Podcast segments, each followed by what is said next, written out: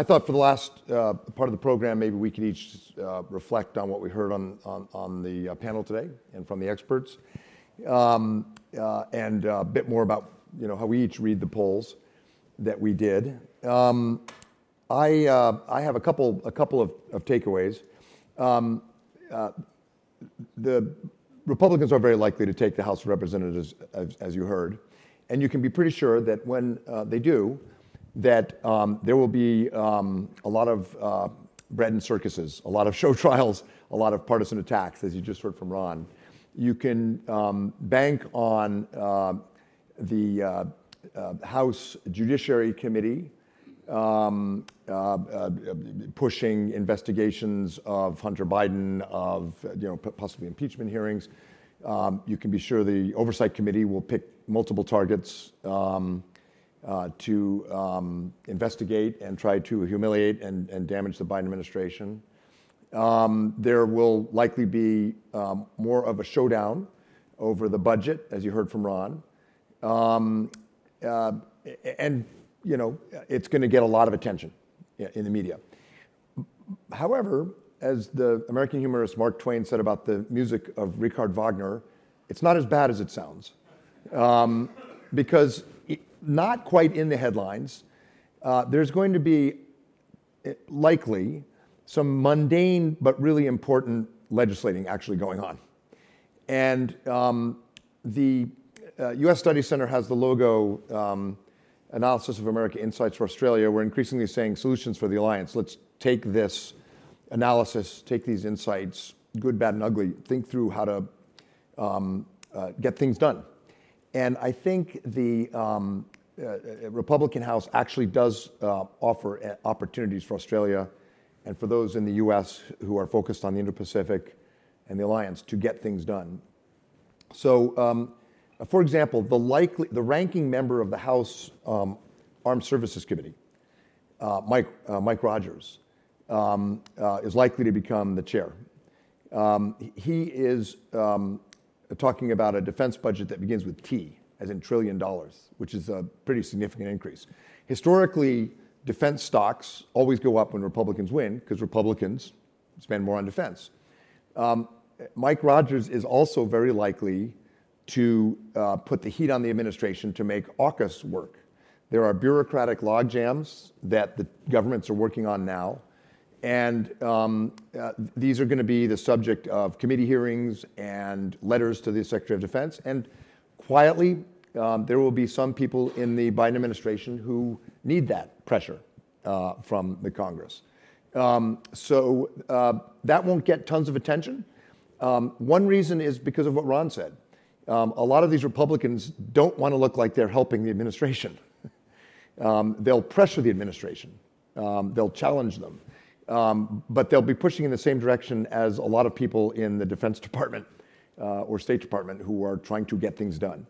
Um, the the chair, uh, ranking member, like the chair of House um, International Affairs Committee, um, uh, Mike McCaul, national security background, counterterrorism task force leader, very strong record on alliances, very strong record on Japan and Australia.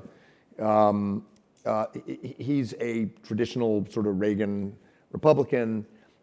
He's going to push also for um, uh, a focus on alliances in this region. The most important committee for trade policy is the House uh, Ways and Means Committee, Subcommittee on Trade. The ranking member, Adrian Smith, is from a farming community in Nebraska, has has been telegraphing for years that he wants to push the administration to do more on trade. Does he support TPP? Absolutely. Will he ever say it? Nope. Because Trump voters, as you saw in our poll, are against the Trans-Pacific Partnership. Um, but would he be in a position and inclined to push the U.S. Trade Representative's office to make the Indo-Pacific Economic Framework more substantive? Yes. A large majority of Republicans and Democrats in our poll said the U.S. needs to expand trade and investment in the Indo-Pacific and needs to collaborate more on technology with Australia and with Japan. So if you follow the somewhat anemic Indo-Pacific Economic Framework, it's not got a lot of substance yet. In quiet ways, Republicans in the House and the business community are going to push for more substantive agreements on digital trade and some of the things Mia was talking about.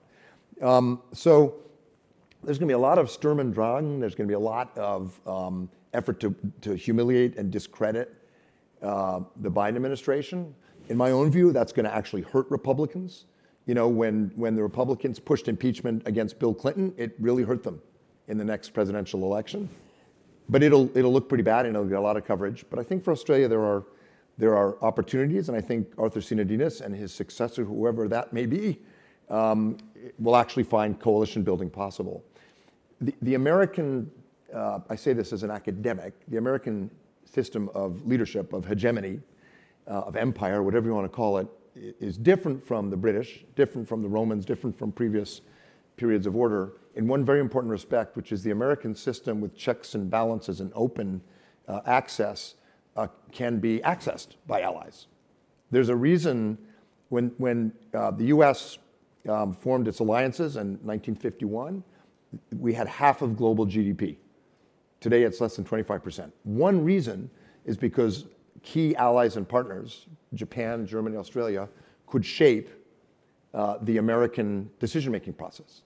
Um, in fact, it's an important part of our process. So that's the second takeaway I have. Um, you look at the polls that we showed earlier, and there's a significant jump in the number of Americans who think alliance with Australia makes us safer. Another way to put that is Americans realize we need our allies. And other polls confirm this. And especially at the top of the list are Australia, uh, Britain in AUKUS, and Japan. Um, and so I think that um, uh, both in a Congress and in the administration, um, Australia is going to have unique ability to get inside the decision-making loop with this new Congress and with the administration and start and start playing a role in forging consensus on de- defense and diplomacy uh, and trade. I, I, saw this. I worked in the White House for almost five years in the Bush administration, and I read articles uh, frequently in Australia portraying the Howard government as, you know, this hapless, you know, sycophant. Um, I can tell you that's not how it looked inside the White House. Um, I sometimes went in to brief President Bush before he would call John Howard, and Michael Thawley, the ambassador, would already be, already be in there talking to him. Um, uh, because Australia is seen as um, an essential ally, when Australia says no, American presidents pay a price. But Australia doesn't say no. It's smarter than, Australia's smarter than that. Australia gets inside and shapes the decision making. I think that's going to be even more of an opportunity because of the polls you see, because Americans are worried about China and they see allies as an absolutely necessary solution. And that is, I can tell you, because I'm still fairly fresh from Washington, a pretty strong consensus um, in the Congress and the administration. In fact, as you've heard a couple times today, um, the China challenge and the importance of US allies may be the most bipartisan area of American politics today. So that's a sweet spot. Um, but then the last takeaway I have is um, all that said, um, the, the Australian public and the American public's worried about democracy. Um, you heard Ron Brownstein. Um, I was struck uh, and worried about our poll result that showed uh, a significant number of Australians, although it, as Victoria points out, it's gone down, but nevertheless, a significant number of Australians question whether America is a force for good in the Indo-Pacific. Um, that's a problem. And if the, if the narrative about American democracy and some of the things you can see are negative, it's going to put a challenge on any government in Canberra explaining why we're doing things with the US when those things are more intimate than ever whether it's AUKUS or technology decoupling and collaboration. Um, and that's, um, that bears watching. So uh, it's, as with all things American, we're weird. Um, uh, and it's a mixed message, but there are opportunities and it takes a clear eye uh, to look for how to build on those. So let me, let me turn to my colleagues for some concluding thoughts on what you saw in the survey and what you heard today. Yeah, I'll begin. I, think, yeah, this entire conference and what we heard today from Jane and yesterday from Jane, as well as digging into this research, I mean, I think maybe the point of difference here is not just that I'm an Australian, although that accent just gets more and more stark the more I sit between these two. Um, but I'm also a young person, and so uh, I can speak to my personal experience of growing up um, just after, uh, well, I mean, being a young person and having my entire childhood shaped by 9 11. And I grew up with the US always being there. Um, and I mean, to step on the toes of Jane's comment, Americans are weird. And that was sort of my perspective growing up. They've just always been a fact of reality. Um, in my mind, um, and it, perhaps it's useful to um, reveal my biases here, but I don't always have a particularly rosy perspective of America. It's just something that I've grown up with, never being particularly enamored with America, um, which I think makes me an important critic um, in this space. Particularly, I've grown up quite often seeing Americans as no offense, arrogant Yanks. Like that's kind of the Australian perspective is we see tall poppies and we want to cut them down. And unfortunately that is very much part of my perspective and take on things even as a young person growing up. And then as Jane touched on, for me, what changed was 2016. It was a big turning point personally in that I'd grown up with America as a reality and from 2016, I grew up with America as a reality that really, really mattered to Australia, and that would ultimately impact Australia's um, decision making and our own personal politics. And I think in the last five years, especially, perhaps due to my own political consciousness maturing, but I think you can see the ways that Australia and the US have had to come to terms with our differences as well as our common values. And so, looking today at the polling findings as well as what we've been talking about in the midterms, finding the ways that we've converged and the ways that Australia and the US continue to see each other similarly and favourably is really encouraging. But also taking those differences and the ways that we view um, things differently very, very seriously is really important. And one of those ways um, is that 2016 being the turning point where it was the end of politics as usual.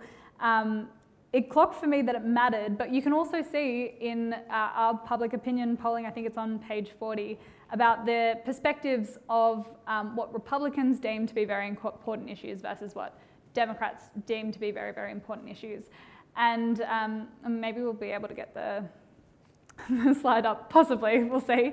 Um, but in terms of them coming to those issues so differently, that's perhaps something I've taken for granted as an Australian is that these kind of, the extent of this partisan difference isn't quite so stark.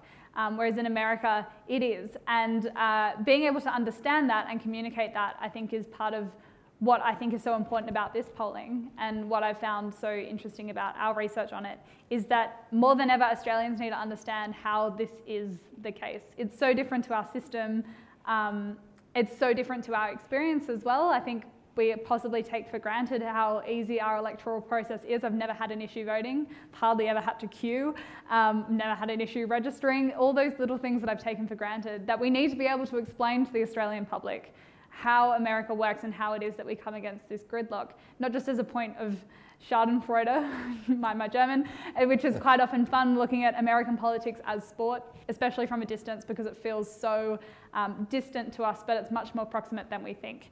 Um, the thing that I find most striking is that um, not only this polarization, but I said at the top, you know, as an Australian, we love to cut, cut down tall poppies.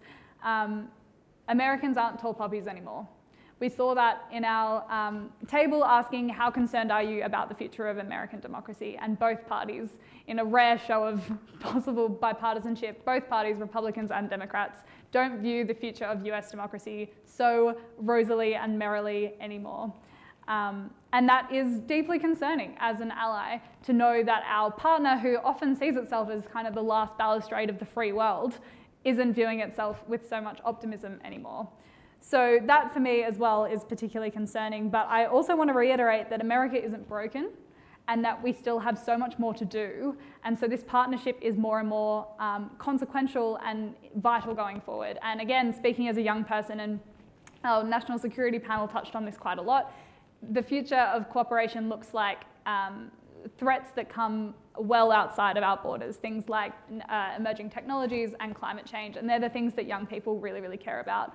And so for me, I think it's essential that we continue to, and we will uh, produce um, as we've alluded to many times, that more findings from our reporting will be coming out, including an age breakdown. And so I think it's more and more important that we continue to engage young people, not just on um, future issues within our own country, but engaging young people in the importance of the US Australian relationship altogether. We can't throw the baby out with the bathwater. America's here to stay, um, especially in Australia, and it's more important than ever. And we need to make sure that, myself included, the younger generations continue to respect that vitality and to operationalise it in a way that meets both our common objectives going forward. So I think they're my findings. Thanks, Victoria. Um, so to follow up on those great insights, I, I think um, in doing this polling, we focus so much on polling, but why do we focus on polling? We want to understand things. We want to understand why things are the way they are. Also, I think for for me, I want to understand stories. I want to understand how do Americans think of themselves, and then also how do our allies think of America. And I think this is probably one of my favorite tables to this and as well as the one we were just showing before that I'll, I'll slide back to. So we, we had this on the screen for a while today, but it's just still shocking to me how much we read in the press, in the media, and in, in our capital cities, in our major urban areas, about how bad democracy is in America and how, how much it is dominating the discourse. And you know, Mike and I have both lived in D.C. and Jan 6 was personal. We, you know, know people in who like had to flee, right? And it's it's it's it's not just uh, something on the news, but the rest of America saw January 6 on TV, and it, it's does not resonate in the rest of America in the same way that it may resonate in DC.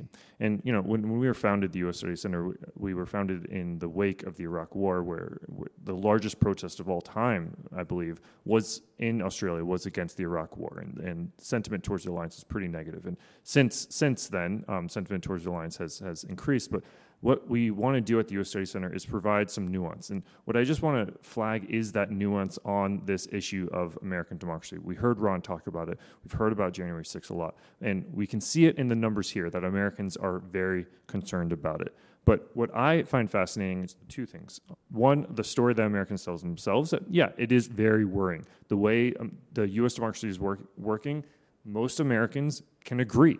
We don't agree on much these days, but we agree that things are broken. We agree China maybe is annoying and democracy isn't working great, right? Beyond that, that's you know those those those uh, areas of convergence. It, it's hard to find uh, common ground. But what I find fascinating, though, is when you look at the prioritization of democracy in uh, American voters, and just how it is not something that is, if I can work this clicker, it is not something that is now top of mind in American voters' uh, opinions in the way it may have been soon after January 6th. Technology, gotta love it. Um, here we go. Soon after January 6th, uh, you saw in the summer in particular, you saw it was maybe top of mind. Same with abortion. This is one of the reasons why the Democrats are now losing steam in the midterm elections is that it's just not important anymore. Democracy, abortion, uh, uh, Black Lives Matter. It's things that we, we thought would really change the election. Um, climate change, things that, that we read about a lot in our work, in our major urban areas, is they don't resonate with the American public now, less so now than they did six months ago. And I think it's, I just want to really just focus on that understanding of the prioritization of the lived experience in America and what is actually driving people to the polls. And you can live your life in America and, uh, and have January 6th go on and it has no impact on you. You cannot live your life in America right now and not be impacted by inflation. That is the, the lived experience. Similar with crime. If your city has a lot of crime, and, and plenty of cities in particular have some pretty bad crime these days, you cannot ignore that. And so, as much as we focus focused today about democracy and just how concerned Americans are about it, and how interestingly uh, our U- uh, Australian and Japanese allies are, are, less concerned about it uh, than Americans. Um, it is not top of mind in this midterm election. And it's actually one of the reasons why Republicans probably will be doing better in this election than they probably would have uh, thought they were just three months ago. I talked about earlier that, that uh, impressive summer of accomplishments for the Biden administration. That, that period is over. So we can talk about the long term Democratic con- challenges in America, but the immediate, in the next few weeks, impact of that is the midterm elections. We're not there's a good chance we're not going to see it in those midterm results. Democracy is not driving, uh, or the threat to democracy is not driving as many Americans to the voting booth as you would think, given how much people like us talk about democracy and, and the impact on the alliance. And so, with that, we only have a few minutes left, but I wanted to, if possible, see if we could go back to a polling question that we asked at the very beginning about how concerned um, we asked about whether uh, U.S. is the direction of U.S. politics a liability for the alliance. And again, there we are. If you could um, get this on your phone so that we could take a, uh, a poll and see this is something we thought we, we would borrow from the intelligence squared model where we could we, we had an earlier number today about uh, the percentage of people in the room and how and whether the direction of U.S. politics is a liability for the alliance. We want to see if maybe we've shifted some some uh, hearts and minds just in our little gathering today. So we'll give that a few uh, a few more seconds, um, and there we go. You can see it up there. And I think the number we hit earlier was like watching footy. It's exciting. yeah, exactly. Very nervous. Yeah.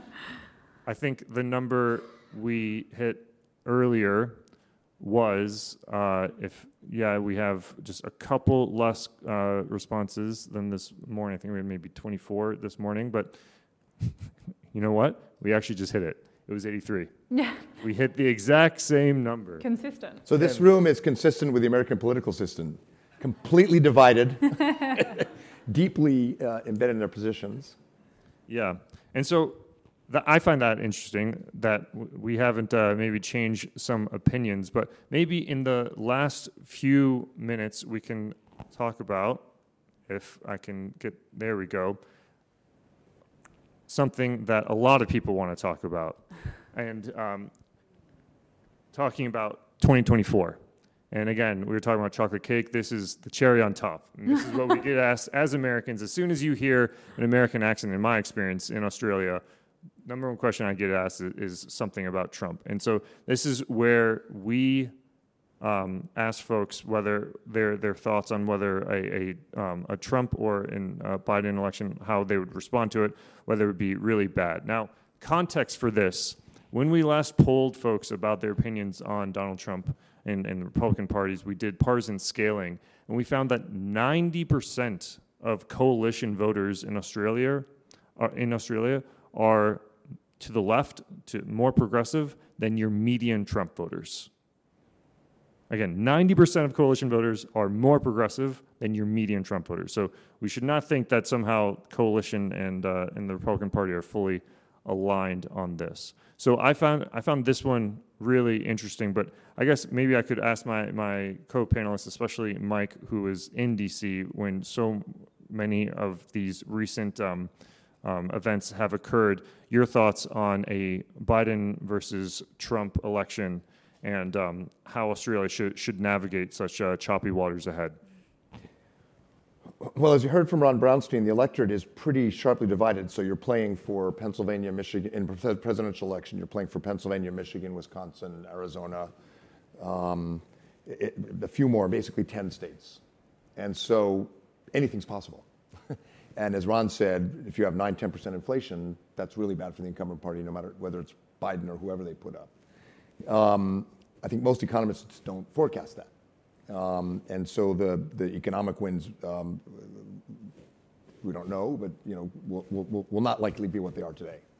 Um, I have a slightly different view from you, Jared, on what Americans think about democracy. I think the reason that um, Herschel Walker in Georgia or um, other Trump candidates are doing badly is because at some level voters are worried about their character and are worried about their election denialism. And I do think the Senate vote is, uh, between the lines, something of a referendum on that. And um, now those candidates could win anyway because of inflation and other issues. Um, but I think that bears very careful scrutiny. Um, and um, while the Republican Party is not rational, as Ron said, and is not going to carefully analyze uh, a defeat in the Senate if that happens and say, well, we, we can't ride the Trump wave, if you're looking at the opinion polls within the Republican Party, they're shifting. And um, uh, more Republicans now think Ron DeSantis is the future of the party than, than Donald Trump. So um, this election, we'll see, but I think it's going to be maybe not a rational opportunity for reflecting on what Trumpism means to the Republican Party, but it's going to have an effect. And um, uh, now, um, uh, what should Australia do about it? Um, well, maybe we should ask Victoria. She's the only Australian on the panel. Um, but um, don't do what Europe did. Don't do what Canada did uh, under Trudeau. Certainly don't do what um, uh, uh, uh some European countries did. Um, running against Trump mm. Is the best way to make sure Australia loses the ability to shape what comes next. yeah. You don't want to, and it was it was interesting that the, the the the the leaders who chose to sort of work with the Trump administration were in parts of the world that are the most dangerous. So it was first and foremost Abe in Japan, uh, Moon in Korea, um, you know, uh, Turnbull in Australia. They didn't have the luxury of saying, I'm going to run against the American president, I'm going to fight with the American president. This was before Ukraine, uh, well, after Crimea, but before the current Ukraine invasion. I think Europeans felt they had more latitude. So I, I think um, uh, that would not be a good choice. Mm. and as an American, I really hope that doesn't happen. Because in the Trump administration, what I don't think people fully appreciated was how much um, Japan, Australia, Britain, other key allies worked with members of the Trump administration and Republicans in Congress to very quietly block Donald Trump. The best example, and I was a front row witness, was when the president uh, uh, was on his way to Singapore to meet Kim Jong un, and he told his staff he was going to announce we're going to pull troops out of Korea, you know, for the shock value. And they quietly made sure the key Republican senators knew. Legislation was passed making that impossible without congressional approval. Um, Japan, Australia were quietly in that mix. So you want to be in the room when it happens, no matter how ugly it is. So that would be my main advice. But I'm not Australian, so it all is on you, Victoria. Yes, oh.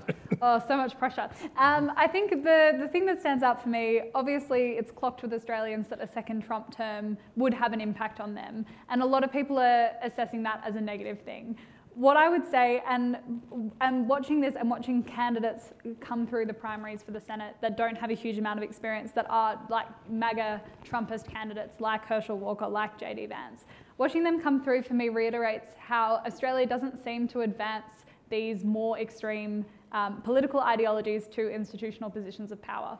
And one of the reasons that we have that is because of our system of compulsory voting, because of our Australian Electoral Commission.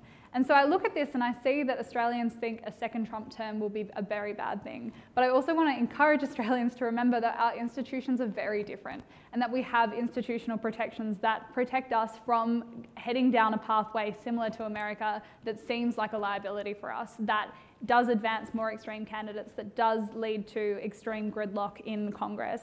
And I also want to encourage people to remember that legislating is still happening. I mean, Jared has told us already this year that despite having um, you know, Trump sure influences the Republican Party, but still Democrats and Republicans have found ways to work together and advance policies that benefit Australia, whether that's the Chips and Science Act, whether that's the Inflation Reduction Act. There's scope for Australia to work within these um, th- these movements within the Republican Party, and there's still Republicans there that Democrats can work with that enable uh, that grant us benefits uh, vicariously. So I also I register that it's a very bad thing, but I also want Australians to have hope in their own system and the things that protect our democracy and maintain the robustness of our own democracy. The the um, I think we need to wrap up. So. Um, uh, uh, I think we still have on our website uh, the um, discussion with um, an American author who has made the case for compulsory voting in the US based on the Australian example. Um, but it probably won't happen.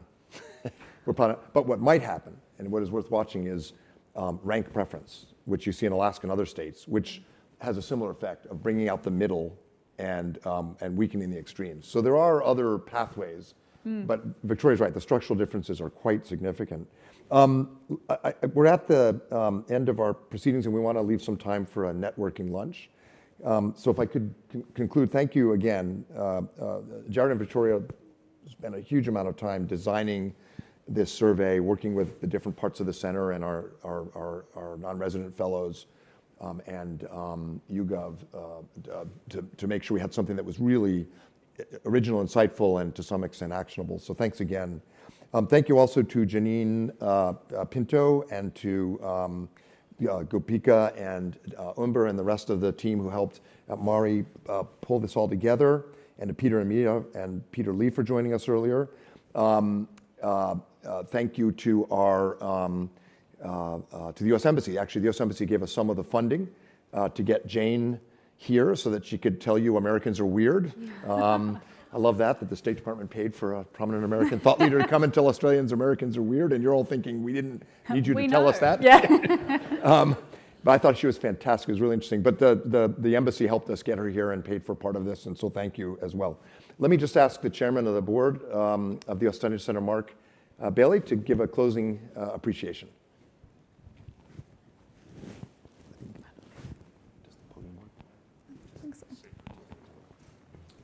Let's use this. Um, does that Oh, work? is this, this working? Yeah. That's Yeah. Okay. Um, thanks, Mike. And uh, can I just endorse your um, thanks to all um, those who uh, participated and supported today's event. Um, I think today's event um, is a great exposition of the reason that the US Studies Centre exists. We were set up, um, as, as uh, Jared mentioned, in the aftermath of the Iraq War to help educate Australians about the US help aid their understanding. Um, importantly, to provide a balanced view of what's happening in the US. And I, I, always remember a comment that someone made once that anyone who says they understand the US, don't believe them because it is such a complex uh, society and country. Um, just a, a little uh, fact that I uh, came across to, to, sort of support that. Um, in the decade of the 20, up to 2020, the decade, um, the American economy grew by five Australian economies. So every two years, it was adding an Australian economy to it. So we think our country is complex, but every year it's adding half an Australian economy to it. And I think that, that just summed up in my mind how complex uh, the country is. Um, we are, as Australians, fascinated about America. Um, and I think testament to that, apparently in 2016, which uh, we had both a, a federal election and a, a, presidential election, there was twice as much coverage um, in Australia about the US election compared to our own election. So it is a consequential uh, country for us.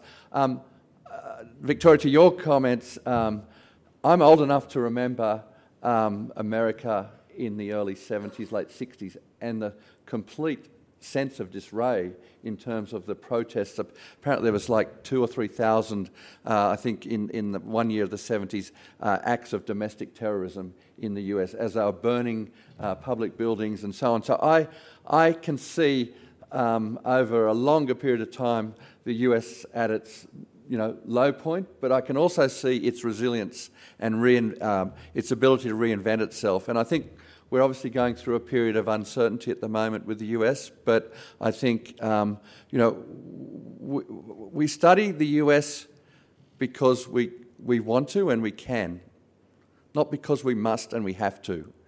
And I think that's a very important difference between our value system and what we are dealing with in terms of the broader strategic issues that we are um, dealing with today. So, again, can I thank you, uh, both here in the room but also online, uh, for uh, being with us today. I look forward to um, you participating in further uh, uh, events for the US Studies Centre and uh, wish you all the best for the rest of the day. Thank you.